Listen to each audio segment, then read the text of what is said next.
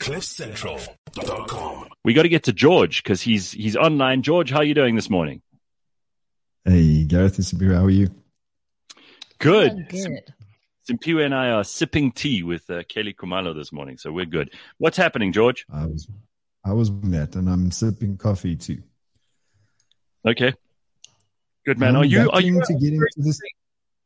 Are you, are you very particular about what coffee you drink, or because we've had this conversation now for the last two weeks, we're busy sorting out some stuff around the studio, and one of the things is a coffee machine. Are, are we very particular, very George? Particular. Very, very Okay. particular about my coffee. Um, I like coffee beans from Guatemala. Oh, Guatemala, very nice. Okay, uh, uh, I, where do you then, you buy? Uh, do you buy those ones with the flag on them? No, the, the ones with the flag on them, yes, the, the, the Guatemala you can you can find in that one with a flag on it. Uh, Checkers sells the Guatemalan coffee as Yes, well. yes, I've got that. But I, I buy I buy my beans from a uh, a, little boutique coffee shop roaster in the south of Joburg called Royal Coffees. Okay, you are way fancier than me. Sorry, I just get mine at the supermarket. But uh, I thought I was in your it's league, same price. Same price. I promise you. Well, that sounds way more fancy. So what's happening? Uh, what have you got to tell us this morning? I see that the speed cameras are back up and running in, in Gauteng, right? That's a big story. Well, yeah, speed cameras are back up and running. So, uh, you know, slow down. Don't go over uh, 160 kilometers an hour. Don't go over 120 kilometers an hour because uh, you're going to get fined. Number one, number two, if you go too fast. Um, you know, I've I've seen I've seen them issue in the, years ago. I've seen them issue fines over 10,000 rand for uh, for speeding. Hmm. That's hectic. And of course, over 160, they just arrest you. There's no talking Yeah, about yeah, it. Yeah, it's arrest arrest material. So don't just Yeah. don't go there. Okay. Um, But of course, what I, I when I read the story earlier this morning, it seems to me that they're more excited about this because they can they can make some money. They can put some money in the coffers again. That's why they're excited, well, their- not their- because they their revenue comes back, I suppose. Right. okay. So, um, people that do weird and wonderful things. Um, there's this guy in, obviously in the US of A, um, who decided to build an upside down Chevy pickup. Holy shit. What? Now- what why? Whoa. I, I asked the same question. Why? Just because he can. So are those their heads sticking out there? Oh, there's a Wait, windscreen and everything. Oh my God. So their tires under what should be the top of the car. And let me explain this to people who are, who are listening, not watching. The wheels are on the top and in between the two front wheels, underneath the car, of course, it's the wrong way round, is a windscreen. Sure. Okay. The guy, I'm the getting guy a headache looking at this. the guy sitting the this must be the most listen if you drive drunk and this guy drives past you you're going to be like pull over to the side i'm going to call somebody there's no way i can get home i just saw that fucking car was upside down right george Absolutely. Either you're going to see it's an accident or think it's an accident, or you're going to think you've like seriously been, your drink's been spiked. Um, so, uh, yeah, i why people do that, uh, I don't know, but I suppose it's because they, they can and, uh, and probably because they want the fame. I mean, uh, they, they want to be noticed. okay well it's that's weird that is the weirdest car i've seen in a long time and you've shown us some pretty weird cars on this show Um, and then uh, Formula One is happening next uh, next month, the first race of the Formula One season. Um, now, for those who are into Formula One, uh, I, you know, I think it's going to be quite a hot race um, in terms of the the three top contenders. Really, it's not going to be a runaway race by by any by anyone. I don't think. But what's interesting is um, after the uh, the movie debuted um, on, on Formula One um, they decided to fit what's called visor cams to the heads of the Formula One drivers to give viewers who, who watch Formula One a perspective as if they're in the car themselves. Ooh. That's uh, these poor guys. Uh, everything is already being watched. Now we now we sit literally inside their cameras, in, inside their heads with them. You, know, you see things the way they see them. I think it might be really amazing, but it might also be terrifying because they they you, know, when you have that perspective and you see the speed from their point of view, it's terrifying. Well, I mean, if you if you just look at the or watch the race through one of these um, visor cams, um, you you realize how quickly these guys have to make decisions.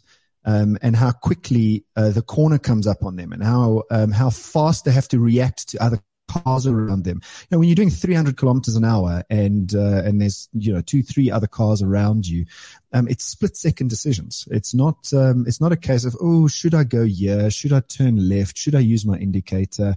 These are really split second decisions that probably happen in the amygdala rather than the, than the cortex. yeah, instinct. It's got to be because otherwise, otherwise you'd be dead.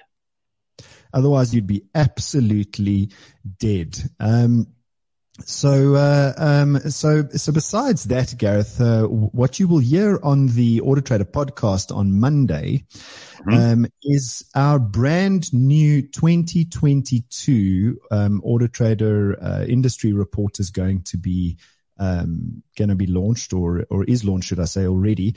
But uh, yeah. but what you'll hear about that on the podcast on Monday. And um, there's some interesting facts in this particular report. Um, you know, besides user search or or visits growing to Auto Trader's platform, there's a few trends that uh, that that seem to be emerging, or and and we've categorized them into three particular uh, buckets. Um, the first trend is uh, is this this phenomenon that's been going around for a long time called digital retailing. You know, where uh, where different companies are creating software for users to try and digitize the car buying journey as much as possible. And I saw this when I went to the to NADA uh, two weeks ago. Um, there's a mm-hmm. lot of proliferation of digital retailing, which is almost like you can think about it. You know, Takealot is a, is an example of a company that you click and it gets delivered. Now, a car's not like that. But a lot of companies no. are trying you want to, you want to try you know, it's funny. We were talking about this the other day with the, the CEO of, of Mercedes, who I know you've interviewed in your um, autobiography series that you're doing. Um, and we spoke to him and to Phil uh, from DeWitt Motors about there's there's always going to be a group of people who want to get into the, the car and test drive it. And they're always going to be a group of people who are happy to just click and buy, even with something as expensive as a car, because they already know what they want. And, you know, if it's a reputable uh, dealer, a good situation, some people are happy to just, yes, I'll click on that. Let me get it. And you guys trade in cars every day, thousands of cars. So you see it fly like this. And that wouldn't happen if people didn't trust the system. Exactly. Exactly. But you touched on an important point there. You know, a car and, and a house for that matter. I mean, a house probably more so. A car, um, is such a big ticket item that, uh, the fulfillment will always happen inside a dealership.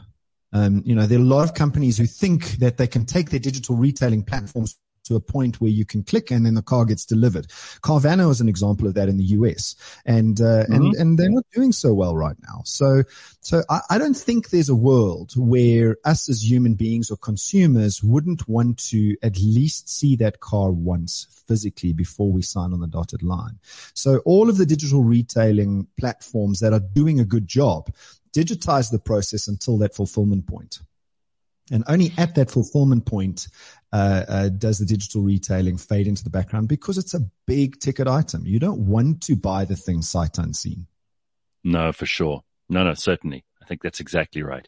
But it's always going to be a little bit of, of both. I mean, you know, you want the convenience and I've seen some of these, um, the, the websites at these dealers or on, on the manufacturer's sites too. I mean, you can literally, you could click and, and, and change the color of, you know, the, the mags on the, on the car and you could see what it would look like in some ways you could say, oh, well, this is even, even better than going to the showroom because you're going to see if you're buying brand new, you'll see exactly what it's going to look like, you know, with all the bells and whistles and you can get that immediate quote. And for some people, they want that instant stuff. Yeah, I mean, that's a good example of digital retailing that doesn't fulfill the transaction. You're doing all of the digital retailing stuff until the point where you say, okay, I want that car. So you order it um, but you've still got to fulfill, go test drive the car. There's some physical stuff that you, that you do.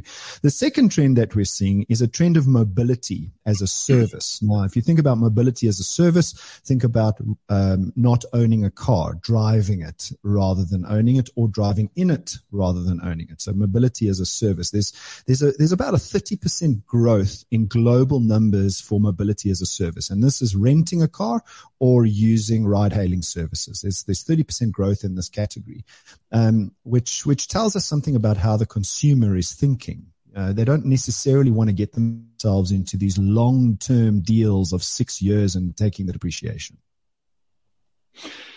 All right, what else you got for us?